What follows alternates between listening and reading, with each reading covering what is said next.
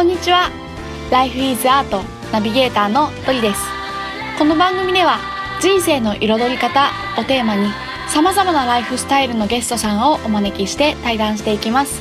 そして毎月第4週目の配信ではゲストの方の思いを私がその場で歌にします。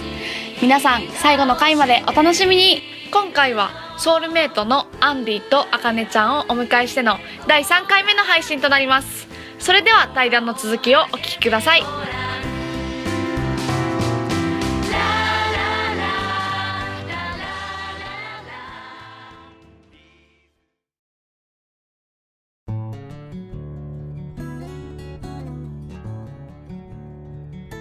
今の心地よさを広げていくっていうのはすごくなんかフィットしました、そうだなと思って、うん、自然にね、うんうん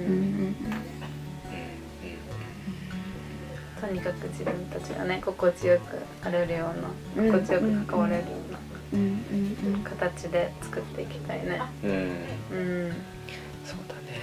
うんうん。うんなんかもうなんだろうな。何も悪くないし、うん。あの世界っていうか、うん、今の地球にあるもの、うん。悪いものなんてないし、うん。なんか優劣もないし、うん。なんか正しさもないっていう風にうんなんかこう考えた時に、うん。あのーなんだろうな。なんか今のうん。こう何かを変えよう人とか社会を変えようってする必要なくて、うん。変えようとするのって何かが悪いと思ってるからじそうゃないですか。なんだよね。別に変える必要なくって、そうね。なんかまあそれはこう何かしらの大いなる意志みたいなものに従って、うん。今までそうだったように変わっていくから、うん。まあ、別になんか、まあ、やりたかったらやってもいいけど ね。変えようとしなくてもいいよねと思うし、うん自分たちの命はなんか別になんかこうただあるってことに関しては絶対的な価値がある。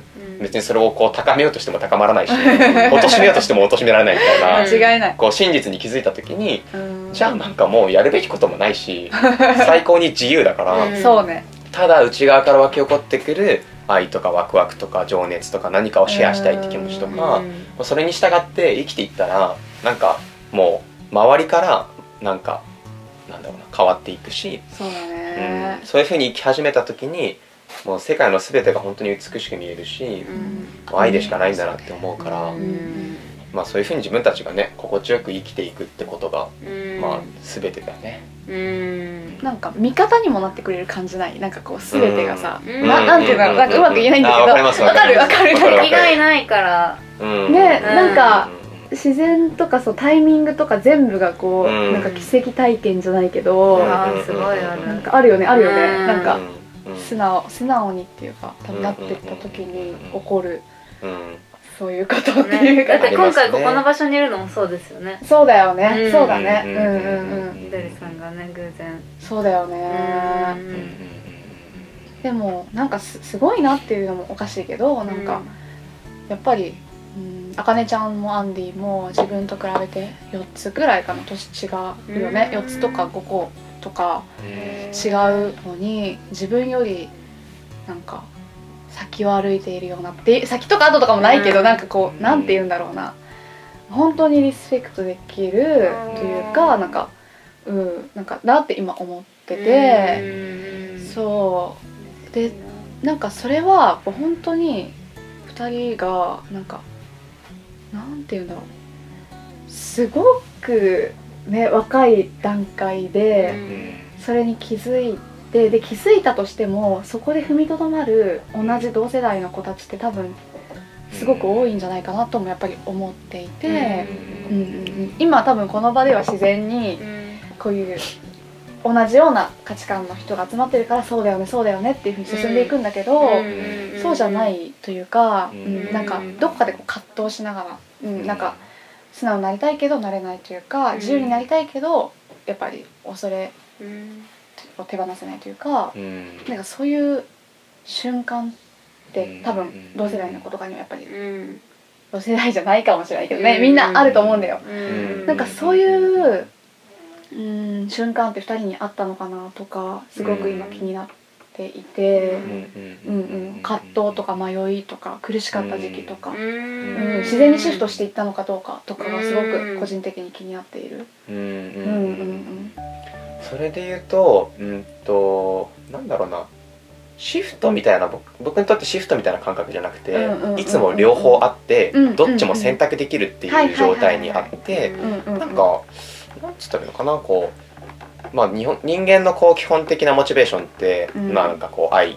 うんうんうん。愛。なんかこうワクワクとか可能性みたいな、うん。こう優劣とか二元論を超えたモチベーションと、うん。何かが足りないとか何かダメかなとか、うん。正しくなきゃみたいな、こううん。恐れのモチベーションだと思ってて、うんうんうん。まあなんか別になんかどっちが何割でもいいけど、うん。うんうんなんか僕もじゃあ全部今愛で生きてるかって言われたら、うん。うん知らんしそんなの、うん。うん。なんかいや別にどっちで生きててもいいしっていうふうにすごく思っていて、だからなんか普通に日々生きてる中でも、えーなんかこういうこと言うとこう思われるかなとか、うん。えーこれ失敗したらなんかみんな離れていくかなとか、うん。普通に今こうやっぱ組織とか、まあ、事業をなんかこうやってて、まあ、感じることはあるし、うん。むしろなんか全然そっちがデフォルトの状態うん。だと思うけど、うん。うん。うん。なんかやっぱこういや本当にこう大いなる意志というか、うん。なんかをこう something great がすごいなって思うのは、ん。ん。なんかなんだろうな。選択する自由とうん。力は全ての生命に与えられてるからうん。なんか常に恐れてる自分みたいなのもいるし、うん。なんか、まあ、でもきっと大丈夫だよなんかワクワクすることやったらいいんだよってうん。こういうなんかこう自分もいるし、うん。なんかなんだろうなどっちをこうなくそうとする必要もやっぱなくて、うん。両方があることに意味があるしうん。この恐れがある自分がいるからこそ、うん。恐れで動く人もそれで葛藤する人も不安になる人のことも寄り添えるし、うん。本当に愛おしいって思えるから、うん。なんかいつもこの2人の自分がいてよくて、うん。まあなんか本当にこう何食べるかと同じぐらいな感じで、どっちで今日行こうみたいな、はいはいはいはい。まあ、今日ちょっとパワーパワー使いたいからこっちみたいな感じでやる時もあれば、うん。なん。かこうなん。だろうなまあなんか別に自分のペースでこう導かれるようにやればいいかみたいな時は、うん。まあなんかそっちを選択するしみたいな、うん俺はそんな感覚。うん。うん。かな。うん。うん。だからもうなんか生涯を通じて葛藤は続いていくんだろうし、うん。なんかここまでいったら OK みたいなのも多分ないと思うしそうだね。うん。うん。まあ、いつも恐れてる自分もいて、そんな自分が愛おしいみうたいな、んうんうんうん。そんな感じですかね。うん。そうだねそれを受け入れたら強いよね。なんか強いっていうか。うん。うんうんあかねちゃんはどんな感じ？私は、うん。そうだな。私も結構どう思われるかなって考えることも多くって。うん。でなんかすごい印象的だったのが、うん。その私がと安曇野にうん。いてでフェイスブック見たらうん。あの同じ時に入った、うん。ニューヨークの大学に入った子が、うん。新しい楽器が始まったみたいな。で私はもう辞めてるから、でそれでああっちの人生がもう選択できたんだよなみたいな、あっちにいることもありえたんだよなって思った時に、うんすごく不安になっちゃってね。それがなんか一回すごく襲ってきた時があっうて、ん。であ本当にこの道でいいのかなって思ってで涙が出てきてうん。怖くなって。う、ん。でもなんかそれそういう時ってやっぱり周りの情報にすごく左右されててう、ん。でどう思われるかとか、うん。そこにすごくとらわれてたなって。うん。でもそっから畑とかにいてこうただこう自然の中でそれこそさっき言ったみたいな草とか花とか虫とか鳥とかを見ててでそしたらなんかこう余分な情報というか本当は取り込まなくてもいい情報が全然入ってこなくってすごい自分の中の世界というかその中に入った時にそういうなんか不安とかがスッて消えて。あいいんだって別に自分は自分の感覚を信じればいいんだってそこからすごく自分の感覚を信じるっていうことが自分の中のテーマの一つになってうんうんどこにいても誰といてもだから結構前はこんな例えばねラジオとかに出るとかなったらうん緊張してガチガチしてたんだけどうん。でも今はこう自分の感覚を信じるってことがうん。だんだん少しずつ自然の中にいる中で覚えてきたからうん。こうやって自分の話したいことをうん。こうやって話したい言葉で安心して出せるようにうんなったなって。うんうんうん。うんいやー祝福 だね。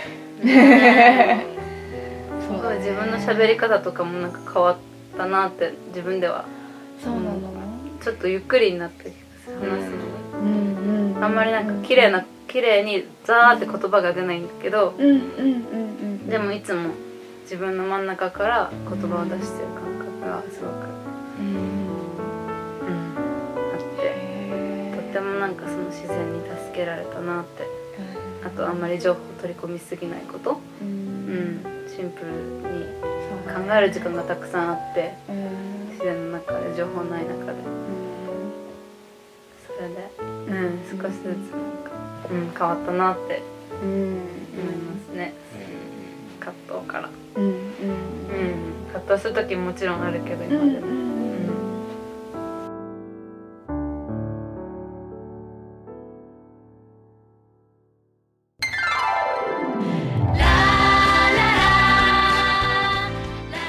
までお聴きくださりありがとうございました。Life is Art の配信は毎週金曜日に行っています。それではまた来週。お楽しみに。ララ